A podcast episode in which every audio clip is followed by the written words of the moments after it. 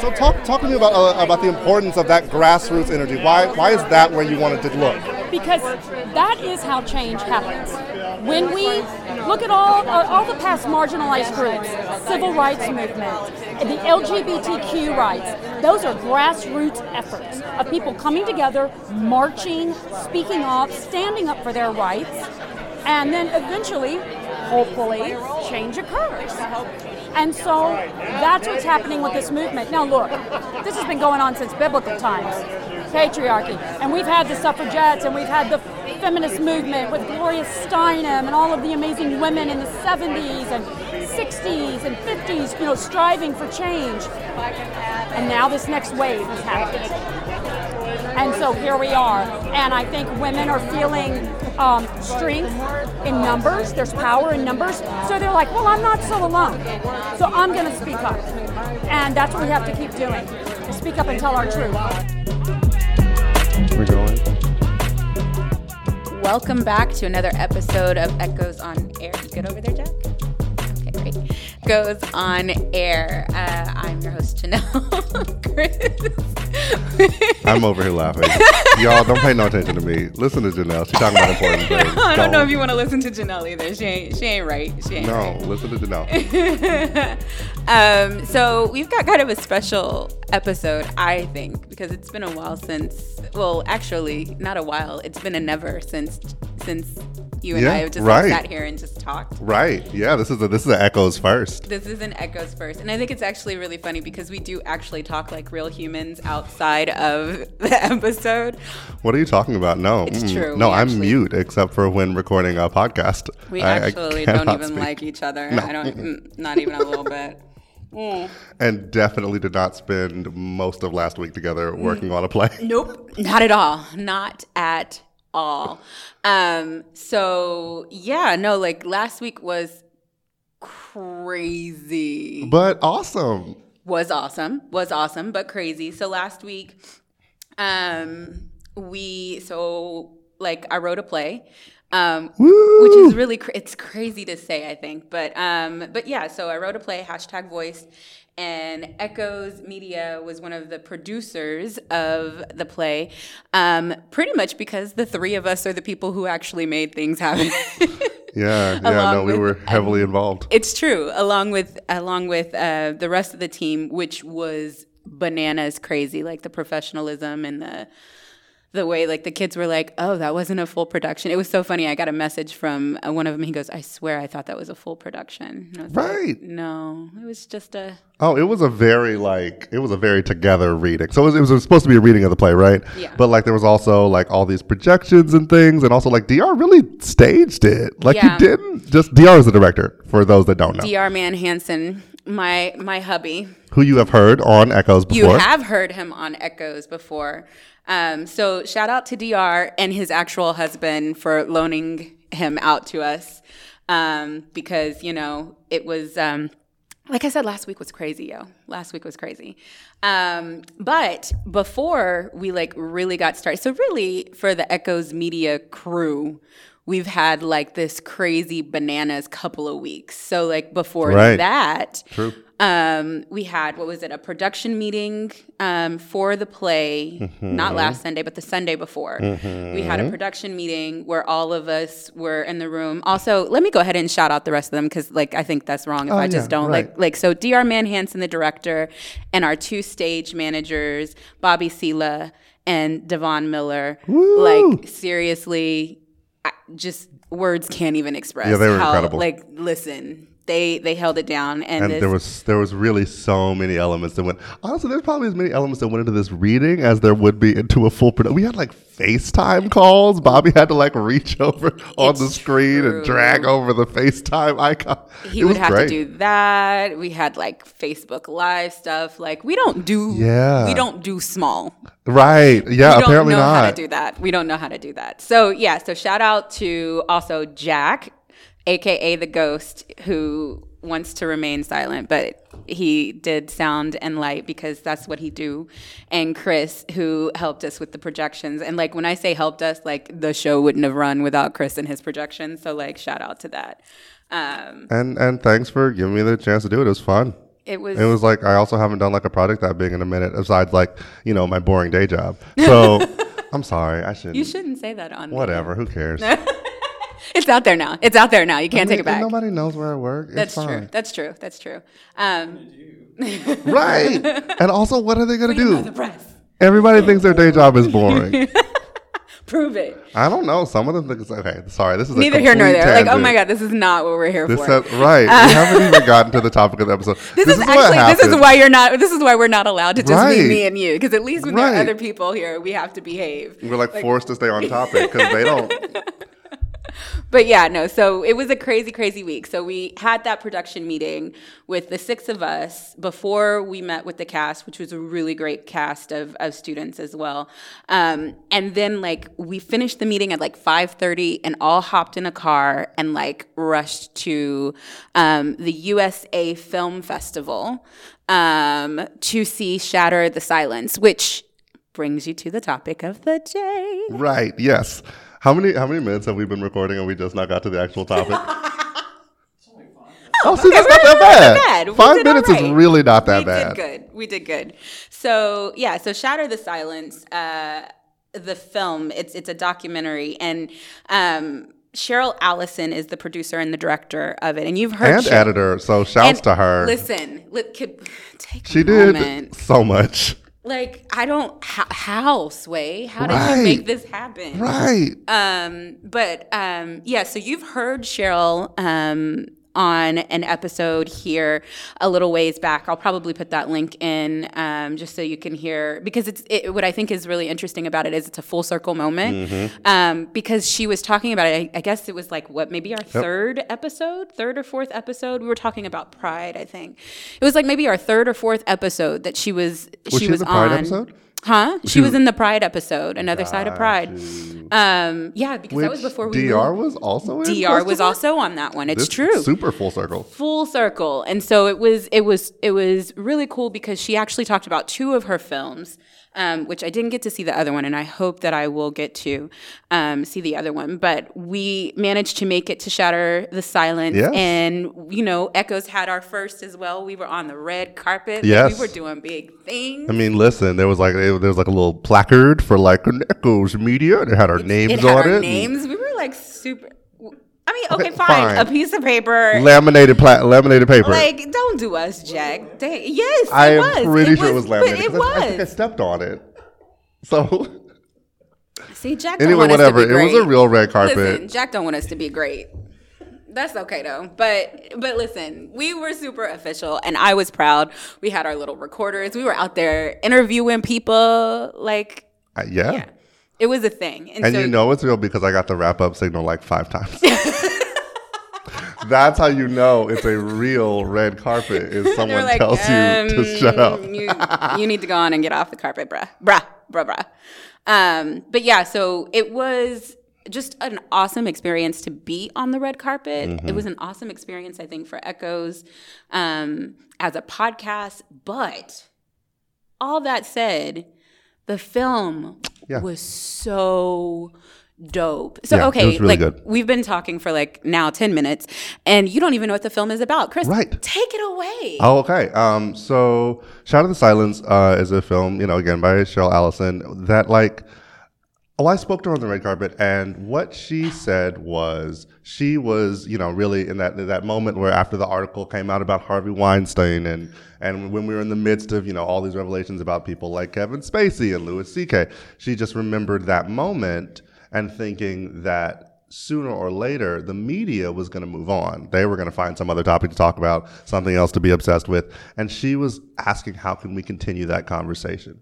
And it, the the answer really is this film. It's it's a continuation of that conversation, but not just on this like big national, you know, all these incredibly famous people scale, but really on the local scale of here in Dallas, um, looking at our institutions, at our churches, at our arts organizations, at our community organizations, at our politicians, like our local Dallas and, and state legislative politicians, uh, just looking at how all these institutions and how regular people like kids uh, are responding to the Me Too uh, movement and all these issues that are raised by the Me Too movement, and really, you know, making progress, shattering the silence, and and how we empower people by giving them a voice by not being silent about these topics. And honestly, like it was just a really good film. Like it was, they did an incredible job. Like it was such a wide range of things. I thought that she like really hit like, you know, we saw the reaction in some schools. We saw the reaction from a survivor. We saw the reaction from a young person. We saw the reaction from a teacher. We saw the reaction from you know, a, a straight white man. Mm-hmm. Like, who? What do I do? We saw the reaction from a pastor. We saw the reaction both from a, a black female. Mm-hmm. I don't know if she was a pastor or, or clergy. Is. Okay, cool. A black female pastor, and also from a white straight white male pastor. You know, like it was. I thought that it was great in terms of seeing how these ideas and this movement has worked through an entire community here in Dallas and yeah, I can't recommend it enough. If you have the chance to go see it, go see it. So I will tell you, um, and I haven't gotten, you know, hopefully I'll get some updates before we um, air this, like on Wednesday and everything. But um, it's already won awards. Yes, rightfully so. Yes. Um, I'm not sure exactly what awards. Can you look that up? You, you yeah. got a computer. You go ahead and look that up while I talk. Um, actually, some of it I see right here. Winner of the Storytelling Award um, Show for Change Film Festival and a Gold Movie Award, uh, some semifinalists, and I think it's won some more since that. I'm not sure, but Chris will check me out here, uh, double check what I'm saying. Yes. What I thought was really interesting too that she said was she told the story of her grandmother, um, who recently passed mm away. Mm-hmm. Um, I believe this year, if I remember correctly. Um, we're Facebook friends, and I remember her posting something about it. But yeah, it was, and it was during the process of making the film. Yeah, yeah, and what she said was super interesting and sad. Um, that um, her grandmother passed away at 99 years old, um, but um, one of the things that she talked about is that her grandmother having been widowed, I think early in life, like 29, having been widowed, had a, a job, and in that um, at, at, a bank, and she was told by a coworker not to be in a room with a particular member patron of the bank or something like that right? Um, and that's what her grandmother called the whisper network. Her her grandmother had said you know women would tell people when they got hired you know, hey, watch out for this person, don't be here, so on and so forth. Um, and when she was in the process of making this film, um, actually, before she started making the film, when the big local um, thing happened here in Dallas, for people who don't know, um, on the theater scene, there was a, a local director um, that had sexual assault claims uh, filed against him. Um, and apparently a lot of people in the Dallas Fort Worth theater community knew about it and right. they had been talking to each other about it and telling each other about it. And so what what she said was what really stuck out to her was the fact that her grandmother had just had or not just you know, decades before had experienced this whis- whisper network. And she said of all the things that changed over her grandmother's life, going through like the Great Depression and going through like World War II and all these other things that happened, what hadn't changed was the whisper network. And I thought, well, damn. like, right. Right. Like, dang. Um, and it's that's rough, right? That's super, mm-hmm. super rough. Mm-hmm. Um, but what did you think about that? Like the Whisper Network, I had, I had, so I, ha- I have mixed feelings, and I was talking to my mom about it this morning, um, and I had mixed feelings because my thought is, well, if everybody knew, why we ain't say nothing earlier? Well, I mean, I think I think people don't say things because because it's not. At one point, I wasn't really going to do anything, yeah. and you know, it's it's it's one thing. I think a lot of the Me Too movement is about about like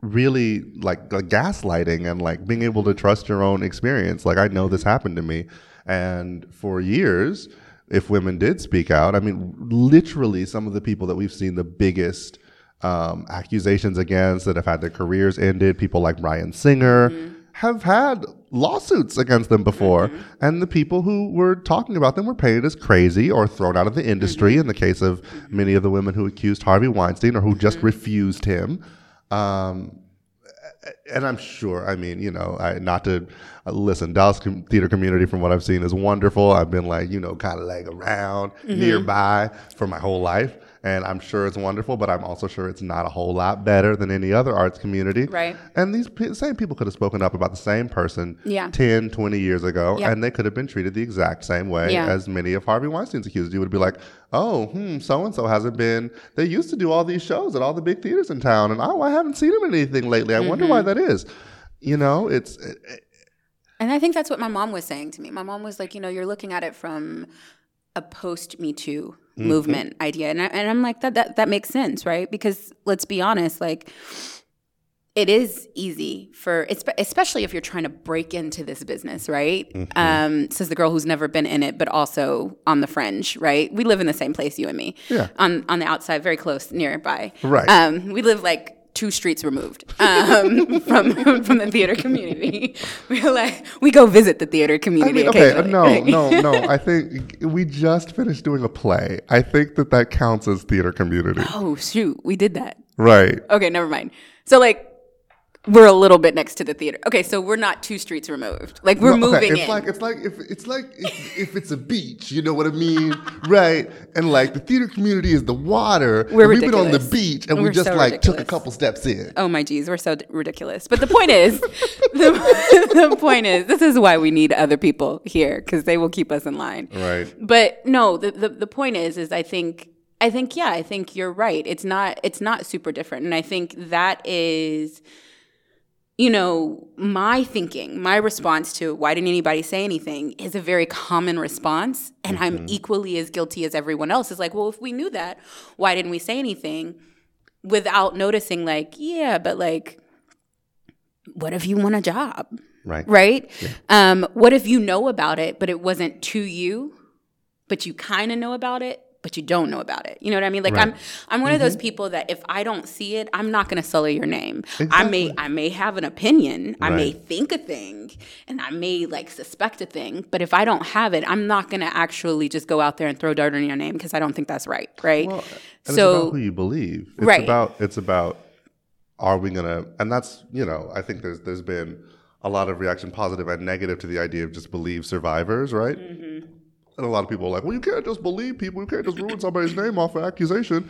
Which, like, okay, sure, I hear you, but the reason we're saying that is because for so long people were just given the benefit of the yeah. doubt, and this is you know, I, I I've you know, we've uh, most especially I think young people have been having this conversation for a while, and you know, one of the things that really affected me the most is I had a friend that said most sexual assault, harassment, etc., is not like other crimes in that like it is always going to be almost by definition probably two people by themselves mm-hmm. right? Like it's not It's always- there's not going to be witnesses. Yeah. all the evidence is going to be circumstantial. And mm-hmm. often often especially in the case of, of assault or harassment it's it's not something where you know we have this image of this uh, stranger who uh, rapes someone and they're fighting them off and there's scratches and kicks and there's you know test a kid and you're going to see that there was all this stuff that indicates that there was there was it was a violent situation or physically violent situation where often I think they talked about this in the film so often what women did to survive was just okay i'm going to put my head down and i'm going to i'm going to suffer through it. And that up to and including suffering through actual assault. Um, a- a- and i guess my point in saying that is there's not going to be evidence of that if Yeah. you if you eventually just submit because you know that if you fight back you might get like physically injured you might mm-hmm. die Yeah. if you fight back yeah there's not going to be evidence that you Yeah. were assaulted like that. There's going to be your word and the other person's word. And in a situation where you know that very often it's going to be one, two people's word, for so long the balance was okay, well, innocent until proven guilty. She said something, he said something. I guess, you know, we can't have innocent an until proven guilty keeps a lot of guilty people innocent Right. I think we just gotta we gotta reevaluate the calculus um, on that on this Yeah. specific topic of well, I think I'm just gonna lean towards in a in a world where it's so stigmatized, and we can also get into. They talked about the shame Yeah. of outing yourself Yeah. as a survivor of, of harassment or assault. yep Um, in a world where it is so difficult to be believed, in a world where it's where you're likelier to suffer consequences for speaking out, really than abusers are to suffer consequence for being abusers. Right. We can we can go ahead and say, you know what, probably if she said something, there's a There might be chance. a thing. Right. And especially when it's a community thing. And then that's where the Whisper Network comes in. Yeah. When someone is bold enough to speak out, all of a sudden you hear 10, 15, 20 Yeah. corroborations Yeah. from years, years back. back. years back and that's the thing that's the thing i think with with the dallas thing um, that's the thing is this was happening for years Mm-hmm. and everybody knew it and i think um, because he was so big in the dallas fort worth area again if you wanted to work Right. you know what i mean like he Right. he had his hand on enough i think um, and tell me if i'm wrong too but he had his hand on enough Oh, wait. I mean, to be entirely honest, I've been following this, but for so long, people don't really say this person's name. So, like, I have a guess about who it is, but I actually don't know who this person is. you know is. who it is No, I really don't. really Yeah. okay well i'm i So I don't know enough to answer I that don't. question. Okay, so I don't. Well, yes, I do, but I don't want to say the name because I don't know if there's a reason for not saying the name, um, and I don't want us no to, to. go there. But the point is, the point is, is he had an, his hand on enough to where people, especially if you're trying to get in the business, he had his hand in it enough to where the the fear would be legitimate. You know what I mean? The fear of actually getting a job, keeping a job, um, would be legitimate. And so when you're talking about who's believable, when it's two people's word, whose voice do you hear more? Right? If you hear his voice more, especially in, again, in this business, if you hear his voice and his name more, you're going to tend to lean toward believing him, which I understand why the Whisper Network then happens. Because then we're not just talking about it being a whisper network of of who it is, but it's also meant to protect people. It's meant to do what what you know Cheryl's grandmother did, which was, hey, we can't do nothing about this. Right. But let me tell you what's up. So you Right. you try to protect yourself in Right. that situation. Make sure you're in there with more than one person. Make sure that if you're ever around this person, you have a witness or, or what have you. Um, so the Whisper Network was really that that section was so hard because there were people in that section that I knew. Yeah. Um, And it's one of those things like, you know, I don't necessarily wear a t shirt, but I am a survivor of sexual assault. So sitting there next to them and watching them listening to their story is very triggering. But it's also this amount of um, mm, courage that you know what i had heard is one of the women hadn't told anybody until this film really? it happened decades ago and she had she had to tell her children right before the film came out and so when we're talking about the whisper network and people being believed and all of that other stuff we're talking about somebody who was assaulted in this business again in in in dallas um that she held on to it for so long.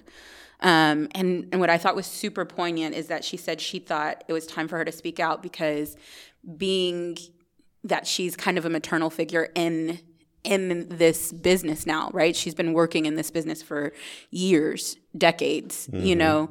Um, she thought that it was important that she said that, you know, it happened to her so that so that people aren't afraid to say what happens to them. Well, and you know what honestly meant so much to me about that particular story? Like, I, I, I she taught me at one point. I took lessons from her, and seeing that Mm-hmm. Someone, by the way. yeah, right, Yeah. seeing that somebody who is an authority figure, Mm-hmm. who I had always seen as like, you know, a one of my mom's friends, Awesome. and b as an authority figure, as a teacher, um, you, you at least I didn't like you just don't imagine that that is something that can happen. You know, you see somebody as an authority figure, you think, oh well, you know, they can't be victimized right because they're an the way authority. they carry themselves and Right. this, this this presence that they have and you think no like Mm-hmm.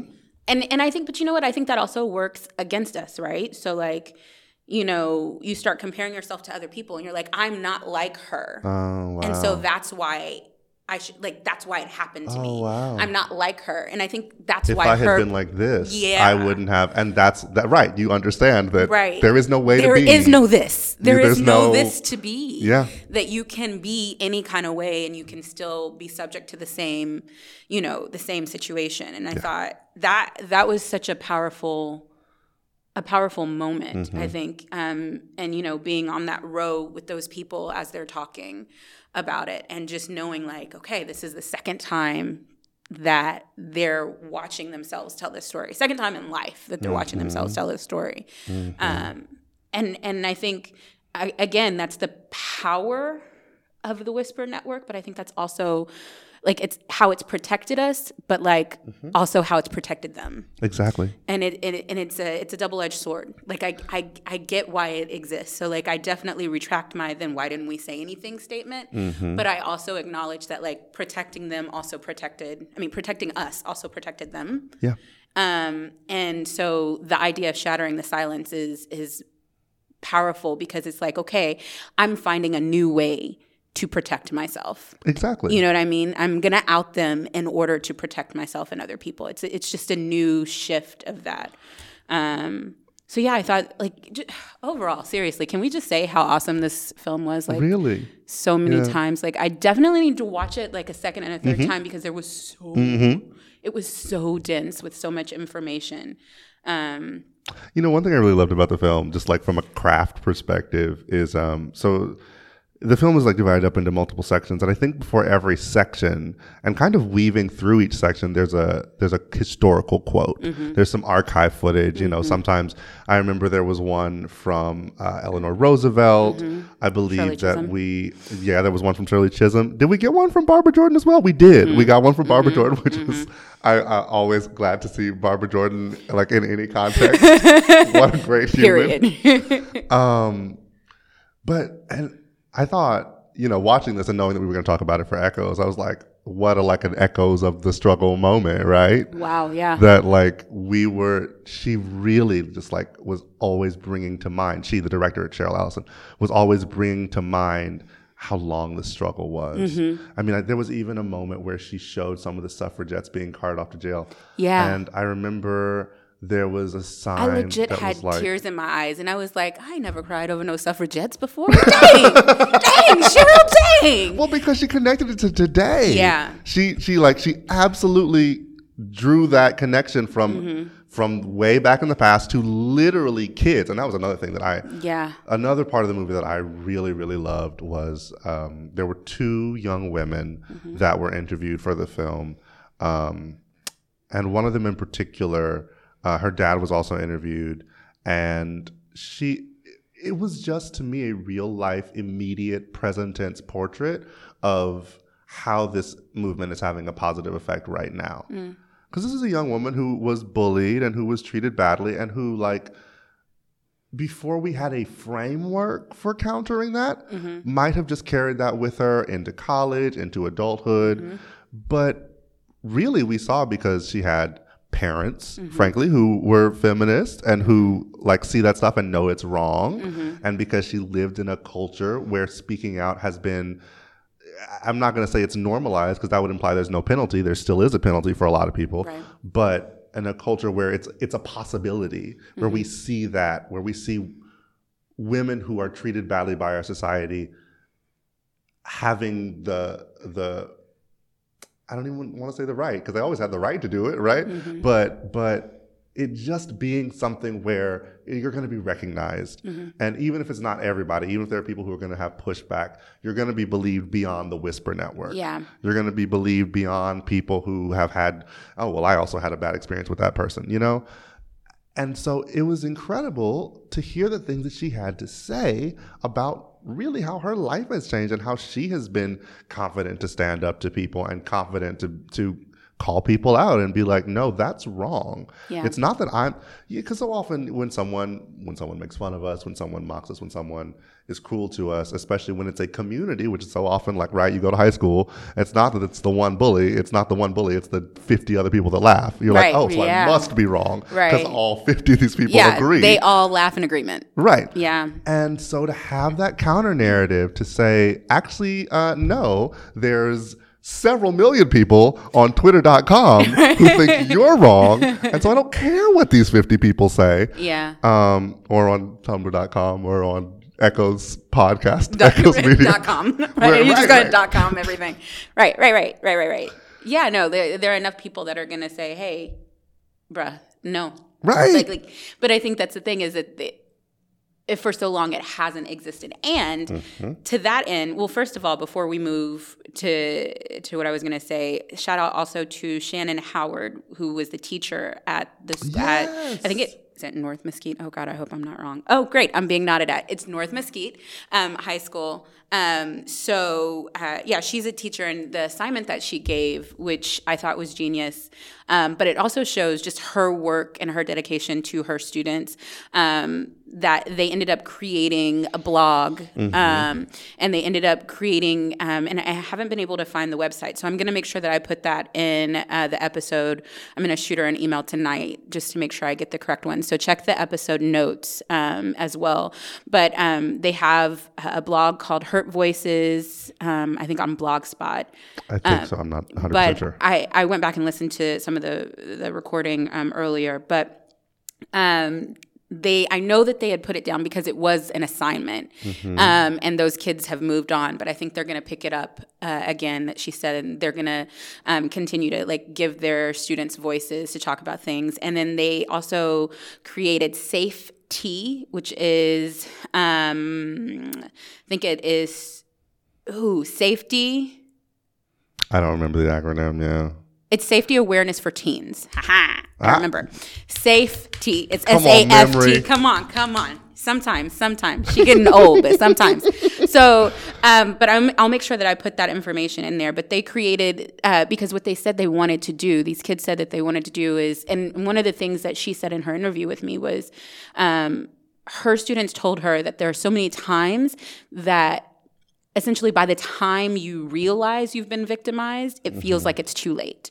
Um, and so they wanted to create something that they as high schoolers would go and teach middle schoolers like be aware of these things be aware of those things. Like this could happen that could happen. Think of your you know th- like if you get bad vibes from something like listen to your gut and all that other stuff. And so um, just a shout out to her and to all the other teachers because listen the things that these teachers witness Mm-hmm. in these schools and the things that parents have no clue like you know with with the play with voiced a lot of people thought i came up with that stuff. And i'm like no i sat in the room with these kids and kids who told me they witnessed a sexual assault on campus you know?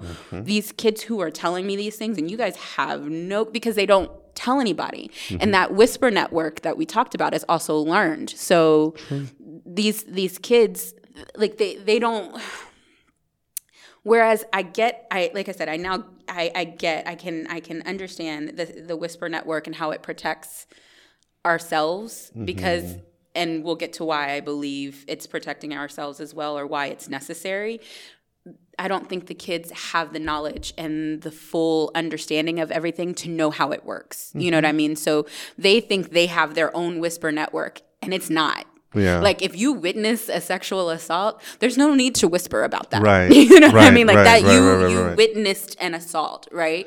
Um, Yeah. They don't. I, I think that that's there's that, but moving to the next thing I wanted to talk about too is w- when we're talking about the whisper network and why people why I understand it's necessary and how we're talking about that people won't be believed. Let's talk about these rape kits in Oh, Texas wow, that they talked about in the film. So in the film, um, they talked about Texas um, and the amount of rape kits that have not been tested. And I wish I had a number. I think he's looking it up, but I, I wish I had a number to, to give you. But we're talking about thousands of of rape kits that have not been te- tested. Um, and Victoria Neve, who is a state representative um, for Texas, Yeah, state representative. Like if you live in like East Dallas, like Garland, listen, look her up. Anyway. Also, comma, I do. So she like, never mind. Neither here nor there. She the my point rep too. Yeah, right. So like, she's legit our rep. But um, but uh, she was in the film as well, and um, they're actually trying to put together some legislation, and um, they've actually been doing it. And so I'm actually going to put some links, some of the more recent links. Um, in the episode as well, and on the resources page um, on um, on uh, echoesofthestruggle.com. But um, we're talking about thousands of rape kits that haven't been tested. Like, and and also haven't been tested. Okay, we're talking about we're not just talking about like they haven't matched them up. We're talking about they haven't even run They haven't any even tests. bothered to they look at them. haven't looked at them yet. Um, and so even even if we did, right? So let's say that we're not utilizing the um, whisper network. Let's say that we go by what I said before, which was why aren't we telling nobody? Let's say we did tell people. The fact that all these rape kits, these backlog of rape kits exist, tells us it doesn't matter if we tell anybody. Right. They're not going to catch them anyway because they're not going to test them. So, uh, on the subject of, of, of the rape kit backlog, there's a website called endthebacklog.org. Yeah. Uh, and, you know, it has sort of a list by state by state how many untested rape kits there are. So we are down to 2,000, 2,100 in Mm-hmm. Texas. And I'm positive the number was considerably higher in the It was, past. yeah. I remember her saying that they went down to that. And I remember thinking, damn, they went down, Down to thousands. 2000s. Yeah. down to thousands of untested kits. But if you look at other states, smaller states, North Carolina has 15,000 untested rape kits. Do you realize that what we're talking about, there are 15,000 women Right. in the state of North Carolina, is that what you Mm-hmm. just said? That were victimized, and we haven't even tried to find out what Mm-hmm. Happened to them. Right. Like, we haven't even attempted. Right. And in the event that you are unsure what happens uh, when a rape kit is done, it is an extremely invasive Yeah. Um, situation. Yeah. Like, there are many people who say that they feel essentially they were victimized twice because you Mm-hmm. have to do it so quickly after um, the act has happened. So you're extremely vulnerable um, already. But then this, and we're talking, you know, this isn't a quick test. This isn't a open your mouth, let me swab the inside of your mouth kind of test. This is a very invasive, hours long situation. And they put it all in a box and they send that box to somewhere where they tell you it will be tested so they can find out who assaulted you. Or they can prove whoever you're saying assaulted you. And hmm. instead, it goes into a big vault with the other, what was the number again? 2,000, or I mean, 2,000, 2,100 in Texas, Texas. 14,000 in North Carolina. Right. It goes into a big room with those. Mm-hmm. So that whisper network clearly is extremely necessary because what we're saying is exactly. is the government ain't gonna do nothing even if we stop Right. whispering. Right. If we yell real loud, it don't matter. Because again, as you said, you're innocent until proven guilty, but we ain't even getting the evidence to prove you guilty. So And you know, and that's why, like, when the justice system has clearly massively failed, and it's incredible that we have people like Victoria Neave thank who are working Good. Yes, to Niabe, make sorry. the- Thank you for correcting me on that pronunciation. to make the government like not fail, to make the Right. government actually do or its at job. least at minimum open their eyes like Right. hey let me just tell you what y'all messing up And there are there are actually states where they don't even have a law in place to force people to find out how many untested kids Mm-hmm. there are. That's that's one of the End the Backlog is fighting for like everybody to at least have a law so you can figure out how bad a job you're doing. right like can we can we just And there are test I would like to note uh, that this this is not just it's you know we're trying to be apolitical here. Well, it's not just a red state or a blue state thing. No. this is North Carolina is a purple state, and they have this enormous number. Illinois is a blue state, and they don't have. In, they don't even know. Yeah. Oklahoma is a red state, and it has seven thousand untested kids. Which, like, if you compare that to the population of Oklahoma, which is not enormous, right right right right it, it's and and we're also talking about even in texas like they're saying that these are bipartisan uh they're trying to like this is a bipartisan effort And I have to give credit to the lawmakers in Texas. You know, they're they're. I definitely don't agree with everything that comes out of the state house in Austin. Um, we can get into my adventures with voting a couple weeks back. Um, but what I do, or actually no, last week. Um, but I have to give props to the Texas House. You know, there are on education funding, mm-hmm. and I mean, our education funding is still not where it should be.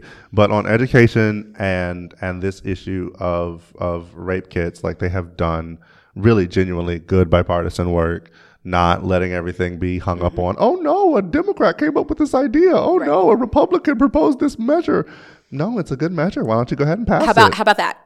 How about that? And so I- how I about do- these again thousands of women who have been waiting because you also have to remember that these women are trying to get on with their lives. right. But you But you also have have, to realize over that like head. like they're also thinking that you're going to do something. And also Mm. once once they've given you essentially they've given you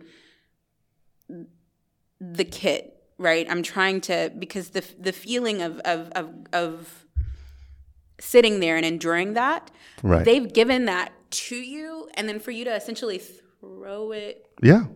in a room, Yeah. right? But like they've given that to you, and then they've gone on and tried to pick up the pieces of their life and put their life together and live their life the best way that they know how, thinking, you know, all the episodes of Law and Order SVU they've seen. Right, They that there are people are out there, work right? That people are like, yes, let's take a look at that. Did we get a rape kit? Like we're we're watching these 58 minute long episodes of people who are doing this, and to find out, nah, just kidding, bro. We just we go through the motions, but we don't really do the things. Yeah. Um, Yeah. and I think I think that's important to hear for people who consistently don't believe people or more important not more importantly there is no more importantly here or in addition for people who are like why didn't you tell anybody why didn't you report it Right. well what would that have done Right. right? Because we're talking about these tests that they're talking about.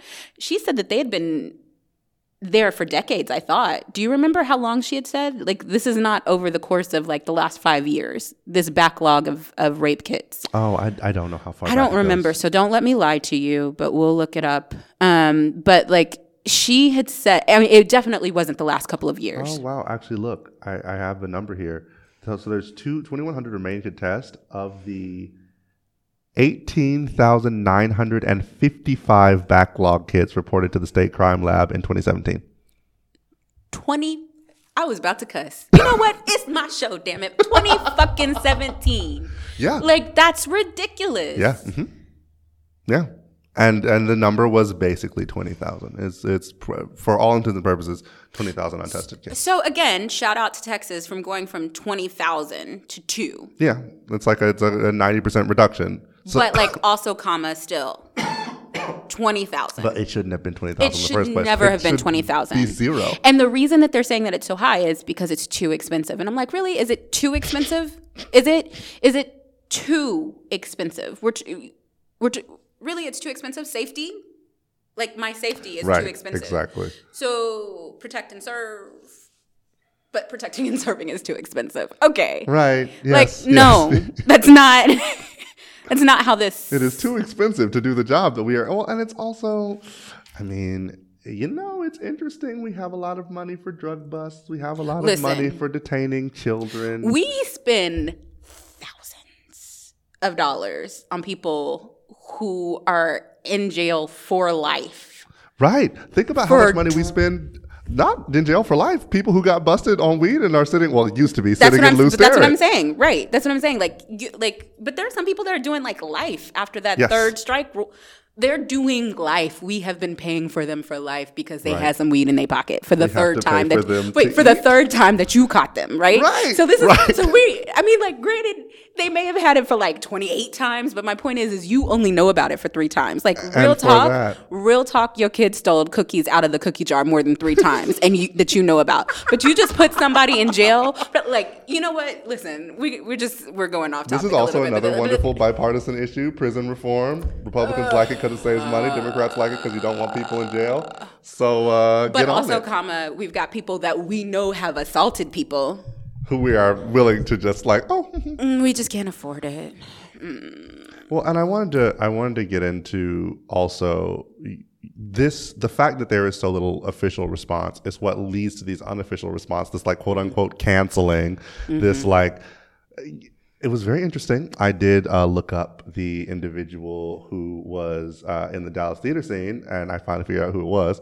Um, and the very first article I saw was a, Da- a Dallas Morning News article which is basically it features a very sympathetic picture of this individual at the mm. cover photo, mm. looking sad and forlorn. And what do I do? Not and it's sad and forlorn. It's called Now What is the name of the article. Mm. And it starts off if there was an island for the disgraced men of Me Too. And it's like, you should probably be grateful you're on a disgraced island of people who can't work in the industry they want to work in Listen. and not in jail. They let you have an island, my dude. right. right. like really? You still have an apartment. You still You- get to like be walk. You still get to walk up the street to the Chipotle. You know what I mean? Hell, Gilligan was happy for a minute. You know what I mean? Like, shh. like you better just shut up and take that because you could take a little bit more. and I don't, you know, there was actually I had a conversation with um had a conversation with one of the women in film organizers who were there on the red carpet, and she was talking about how she uh, she said she was unfortunately on Facebook, um, but she gets into conversations with people who say things like, "Oh no, what do I do if my son gets uh, accused of assault?" And she pointed out that like. Statistically speaking, your son is way more likely to commit an assault and get away with it Then get accused. than to be it. accused. So, like, why? Ooh, that's There's oof. really Ooh, that hurts. a lot of concern, and they actually, I actually want to tie this back to the film because there was something really wonderful stuff from this, like from the two straight white men in the film. Listen, they honestly, they yes, delivered. They, delivered. so much. Um, but the, I, I guess the and point is, it gives you so much hope, It right? Because yes. I think it's so. I'm sorry to interrupt you, No, but no, like, no. but I think it's it's so interesting. Like not interesting, but like it's it's refreshing because I think it's so easy for us, especially straight white men. You know, listen, we talk about the um, the oppressed people on this on this show a, a very bunch, Right, right, and right, right, straight right. white men just don't. They don't come out so good on the show most of the time. So But hey, it's, it's a good it's a good thing that It's- it's just a- Jack's over here laughing because he's like, yeah, this is what, poor Jack. Jack's like, this is why I never talk. no,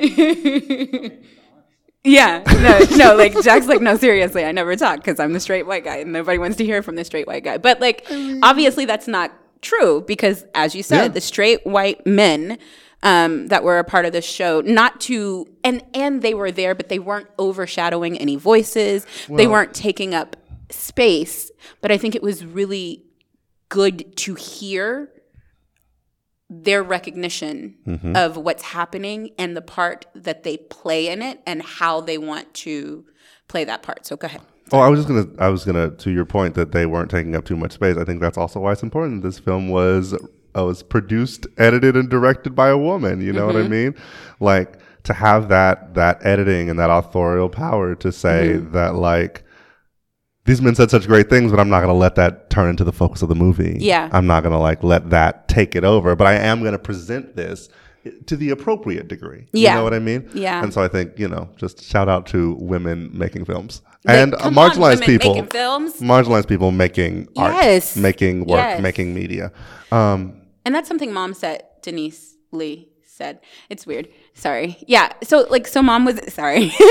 Stop laughing at me. But mom was in the film too, right? For Right, community yes. conversation. Yes. Um, because right after this thing happened in Dallas again, um, she did a community conversation um, with uh, on this topic. oh and for those that don't know community conversation is just an event that's put on by change of perception slash denise lee um, where she really just gathers as many people as want to come puts people in small groups to talk about hard topics Yep. like that's really just like the people essential- talking Yep, it's it's legit what it sounds like. It's the community Mm-hmm. conversing. But but um, yeah. So she she one of the things that she said when she was on the red carpet too, and I, I asked her, what do you think is the importance of this film being done by a woman? And her thing was um, pretty much what I asked her was, what do you think is the importance of a woman doing this film? And she said, one of the things um, that we hear when it comes to this topic is it's always in Hollywood. It's always being Oh, wow. some like, you know, mass produced some, you know what I mean? Like on a Mm-hmm. large scale. It's always, and, and also, what is Hollywood made of? It, it, I mean, like, who runs Hollywood essentially? Right. You know, we're also talking about rich men, Mm-hmm. likely white. What she was saying is, is we hear about it from that level, right? We hear about it coming out of Hollywood. We hear about it coming, and and so even if even if a woman is directing that, and I don't want to take away from women directors in Hollywood at all, like at all, but it's still subject to approval by these major networks, even Yes. if you're talking about on you know the ID channel, which by the way is where I live my life, but also neither here nor there. Amazing. I literally cannot stop watching. Never mind. So like it's all subject to the approval of whoever this this head is, right? This network head is. And so the fact that we've got Cheryl Allison um, doing a film like this, and it's and and as you said, it's not just produced, but it's produced and directed and edited. Like that's Yeah. about the most power you can have Exactly. on a film and on a narrative. And the fact that Exactly. That she is is doing that is is extremely empowering i think Mm-hmm. um to, and and helpful to this narrative and to the story um but there is one more thing and I, i'm sure we could talk about this forever but we Yeah. won't Yes. because we want you to go watch the film Yes. um but i we gonna have to dig into this let me I don't even. I don't know what this is. Oh my god! It's apparently going to be very deep. it's not gonna be that deep but let me get comfortable.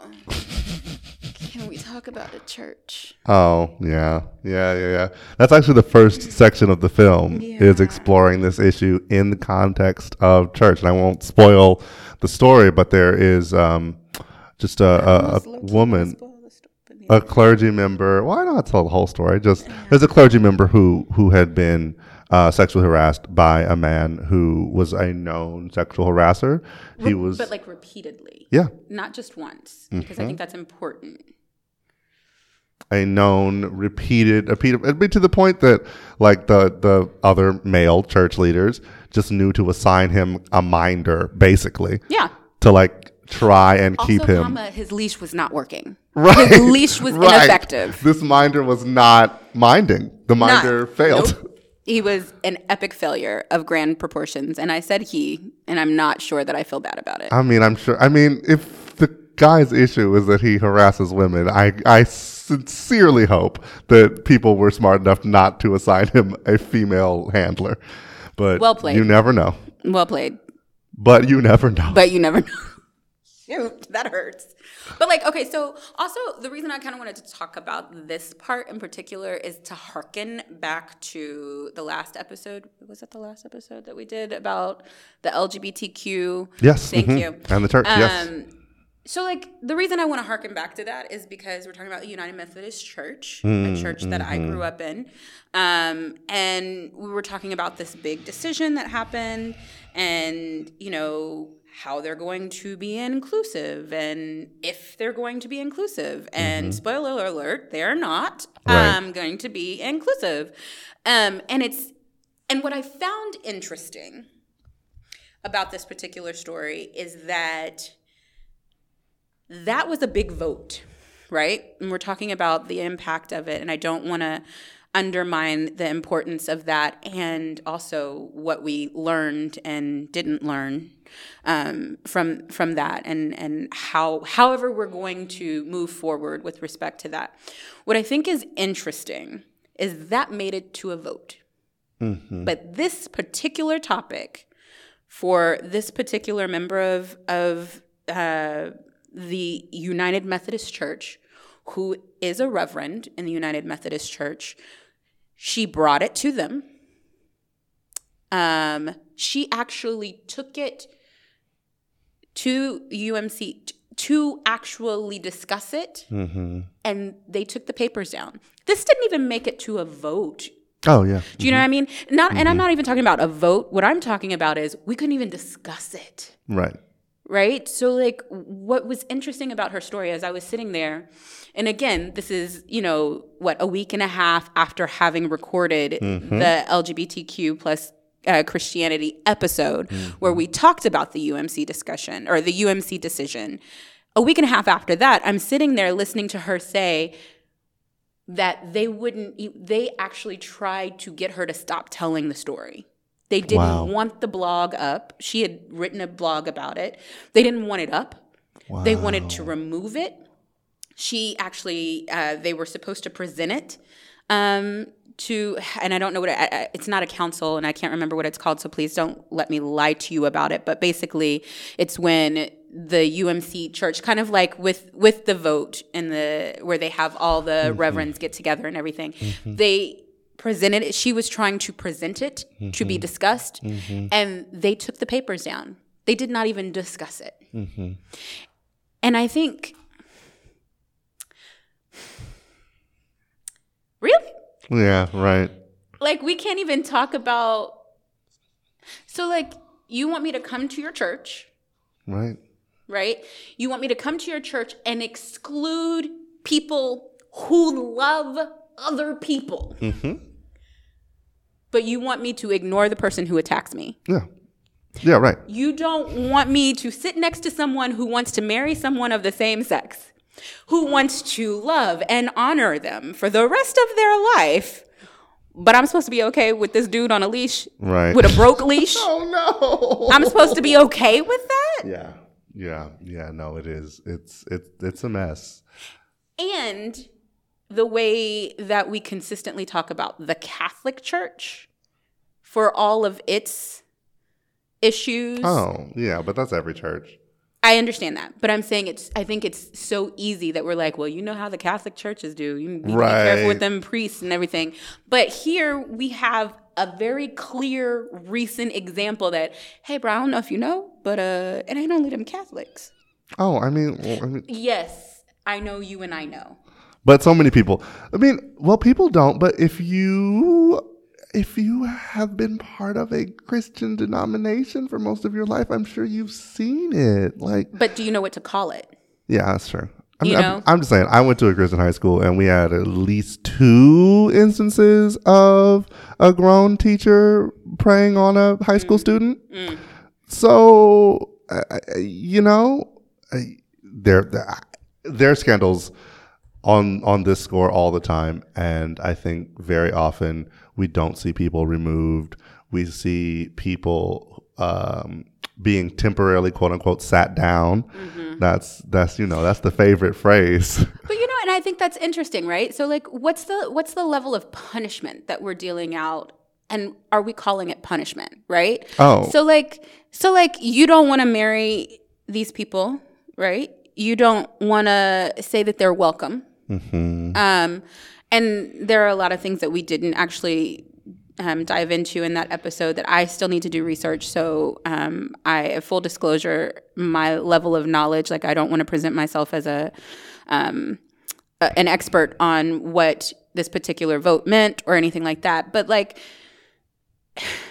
the what what we're choosing to punish, what we're choosing to call like correct, mm-hmm. right? So like we're not punishing you, we're just correcting. Oh yeah, yeah. yeah. Where what what is punishment versus what is correction? That's a very mm. good question. Do you know what I mean? Like what like what is it and I think that mm-hmm. discussion needs to happen. Like mm-hmm. because because I think what what often happens is we go through this whole thing where we're like, yeah, we're not supposed to judge before you take the what the splinter out of this Oh yeah, yeah. tree out of Before- yours right, and right, right, blah right. blah blah like so so under that guise we're like yeah we're not judging but like we just need to put you in a in a brief timeout right. right? So why does who who's deciding who gets the timeouts and for how long? Right. And and when somebody just gonna get whooped? You know what I mean? like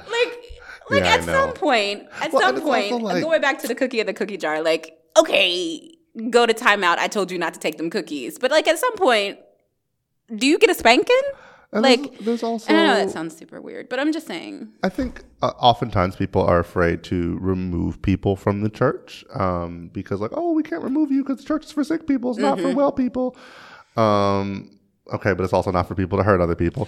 But Right. also, it is 2019. There are so many church services on the internet. Hmm. Why don't you sit at home? In fact, the church could even maybe give you a little talent. Come by on Sunday, and here's your little talent. Why don't you watch church from where you can't hurt anybody? But like low key, like seriously though, right? Like Yeah. so like so like people who are sick get quarantined all the time. Right? So like people who are and not just not people who are sick not people who have infirmities in their body but rather people who are contagious people who are getting other people sick Ooh.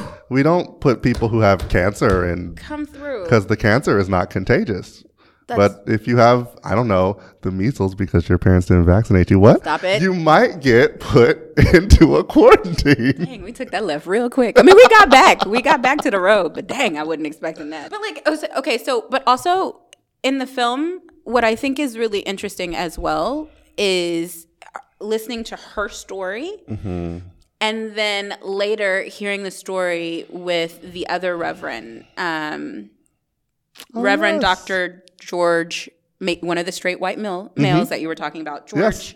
Mason, I believe. I wrote this down. Yes, the Reverend Dr. George Mason. who i believe is cheryl's pastor Actually, It's true. It's true, which is also very telling too. Like, you know, when you're talking about someone who feels empowered, but also knows that someone that is not just a part of her faith, but a leader in her faith is behind her.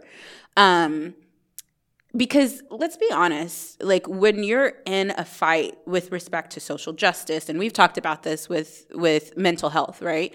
When you're in this fight with social justice, and it's almost like a self injurious, like a repeated self injurious act, right? That you're doing. Um, however, it is you get your peace back. It is good to know that she has a place that she can go out there and listen to these horrible stories of mm-hmm. things that are happening, despite the fact that these people, not just women, but people are extremely courageous and strong and and honest and vulnerable. And and for all its good, the fact that it came from something so horrible that she's got to listen to, but the fact that she knows that she can go back to a place and gather herself mm-hmm. with a leader in her faith who is going to support her has got to be amazing. that's such a good point yeah And the fact that unfortunately this other woman who was a leader mm-hmm.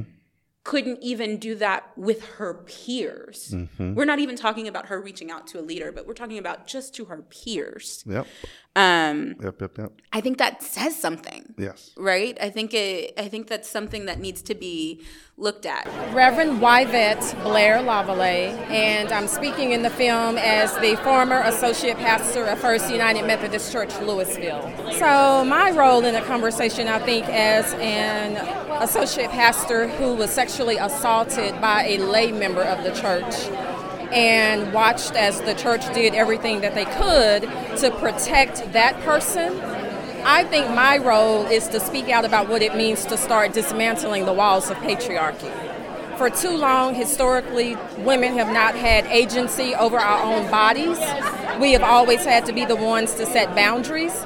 We've always had to be the ones to defend ourselves. And so I think it's time now for the church to realize that they need to face their sin of protectionism, their sin of protecting patriarchy, their sin of protecting male privilege. And that's what I want my voice to represent is that voice that says it's time for those walls to come tumbling down. She said is that we have to recognize the sin of protectionism. Oh wow. Yeah. Hmm And I was like, Dang, yes. Because Yes. like don't we don't we do that if we don't Mm-hmm. speak out? Um and then just to listen to him actually say like that he the very first thing he said is we are committed to shattering the silence. Mm-hmm. like as a church we are committed to stopping to stopping that. And he was saying you know the the the, the culture of patriarchy has to end. The and that um you know this feeling that men have more power um, over women's bodies or they have more claim to women's bodies or, or or what have you. He said it's damaging to the image of god as yeah. he se- a- as he sees it. And so um, i think that was just it was really interesting to hear those two stories um, in the same hour, right? Yeah. Because this is, Yeah. and also we're talking about a lot of information, and this is only like a 56 minute yeah documentary. it's really incredible and we're not, we're like really only talking about 20% of it. Right, right. And we have been talking for so long and have, yeah, I would be surprised if we talked about 20% of what is actually in this full documentary. it it's just it's it's amazing work. I don't know if if Miss Cheryl Allison is going to have an opportunity to listen to this episode, but um, it is amazing work from an artistic standpoint. Yes. but also just from an activist standpoint, um, also from a listener standpoint, Mm-hmm. um, a platform giver. Um, it's just very impressive work, Yeah. like all around. And I think it was such a very good night to Yeah. like.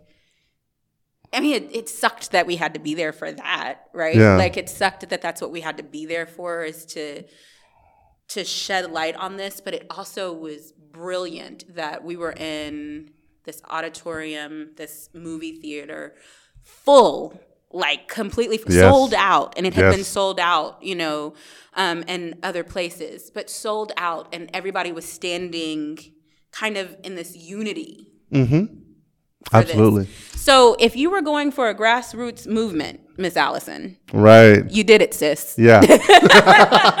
yes, absolutely. Absolutely. it just yeah it was great do you have anything else because i feel like like also just as a note we have like a billion also just four or five links that we'll put in the episode because i, I want to make sure that you guys go to shatterthesilencefilm.com um, which will give you like some information about the film itself And you can also see where there's going to be screening, so you can find out if there's going to be a screening near you. Really, if you have the opportunity to go see this film, you really should yes, go do it. and you should take people Yes. you should take and and and and notice that I said people. You shouldn't take your daughters. You shouldn't take your friends, your girlfriends. You should take people. Yeah. You should take your daughters, your sons, your cousins, your husband, mm-hmm. your wife, your mm-hmm. whoever.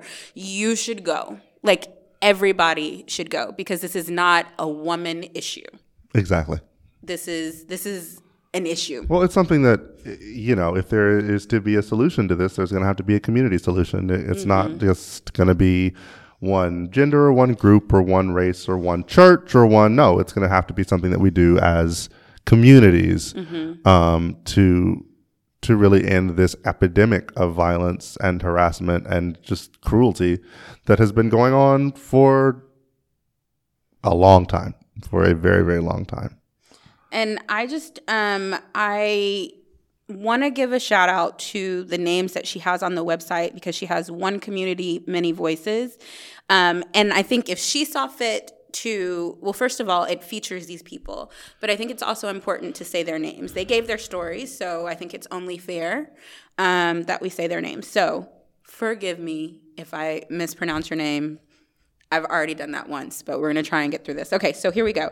Senator Winnie, Wendy Davis, Representative Victoria Neave, um, Reverend Yvette R. Blair Lavallee, Reverend Dr. George Mason, Wendy Welch, Denise Lee, Wendy Watts, um, Mary Dorn, Tammy Dooley Neff, Dr. Robert Neff, Callahan Neff, Ernest McMillan, Gabriela uh, Sasala, I think, um, Abram Pedrosa, and Shannon Howard. So thank you so much for being a part of this film um, and sharing your stories. I feel like there is so much that we did not talk about. Oh yeah, but it's fine. Like it's it's we did a thing, right? Like we did do some things. yes. I think that we went over a lot of a lot of what is explored in the film, but I don't want to. You know, I don't want to ruin the film for Yeah, them. Yeah, I want you to still go to it. Like I don't want you to just listen to this podcast and be like, "Great, I got it," because you didn't. right, Because you didn't. right. we're we're like there's barely covering so it. much more. Yeah, yeah, yeah.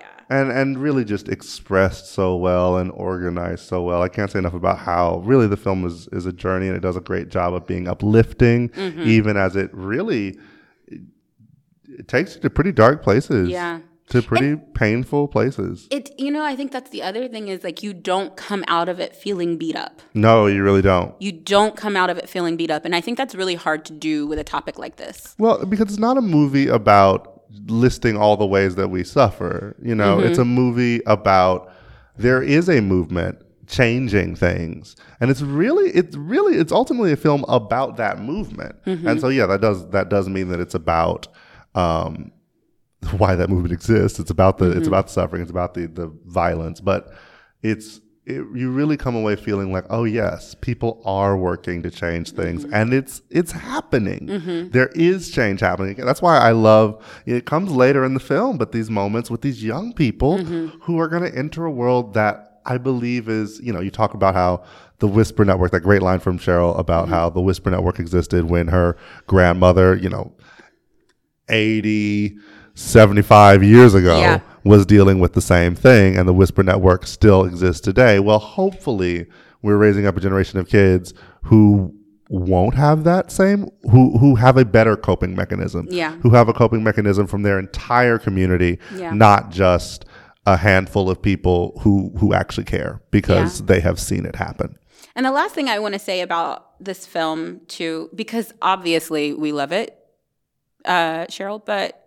it also shows that there are so many different ways to be an activist. oh yeah You know absolutely what I mean? So, like, yeah, she's an activist because she directed and produced this film, but she also had executive producers who were not in the film, but they were still helping move this. We're talking about mm-hmm. politicians who probably, not probably, likely, probably, likely, guaranteed take abuse, but you know that they're working with people across the aisle to get these uh, legislations done. We're talking about um, Denise Lee, who's doing community conversation. We're talking about Shannon Howard, who um, is a teacher. Like Yeah. that is activism, right? sharing your story as a survivor sharing your story is activism and so it's there's so many different ways to be an activist and there are so many um, that it, it doesn't necessarily mean you go out and you march with a sign Mm-hmm. um, sometimes it means that you quietly tell a story right? Sometimes it is the, the whisper network. Sometimes your activism sometimes that's how you can True. be active is just to quietly tell this one person hey beware of the situation. Mm-hmm. be be vigilant of the situation. And you don't realize that what you're doing is impacting someone somewhere because whatever that level of activism is can empower someone to do something else. If you were quietly whispering to someone and someone was like, "I can't be quiet about this." Your activism, even in its even in its very very quiet tone, sparked something else. So I mm-hmm. really like that this this allows people to choose their level of visibility yeah and their own activism. and also it's a reminder that it's it's everywhere you know one of the characters in the film I, like i guess assist young women who are working in towards gymnastic careers Oh yeah. and you wouldn't have thought that like oh what does that have to do with the me too movement it's just Yeah. you know helping people be ready to go compete at like Yeah. gymnastics competitions but no like i i I'm not going to tell you, you know, where it happens in the film, but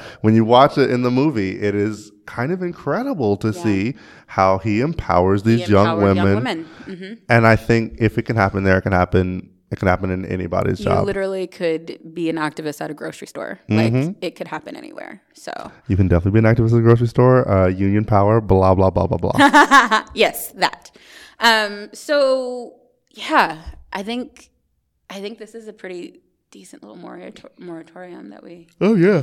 had here. I, I, I mean, I definitely don't think we did it justice. So, and I think we were a little intentional about that because we want you to go see the film. So, And also, you know, uh, we want you to have this conversation. You know, yeah. Don't Watch- just take our word for it. Like, what if what if you go and see it and you're like, hey, also, comma, did you notice? right? Like, And I promise you, there will be a. Did you notice? there there will be many. There will be many. And and we invite you to tell us what that is at Yeah. echoes at echoesofthestruggle.com. Send us an email. Yeah. Um, let us know what you thought about it. If you were here in Dallas or actually in any of the places that we're screening Mm-hmm. um, and you want to share a, a story with us or your response to it, please send us an email.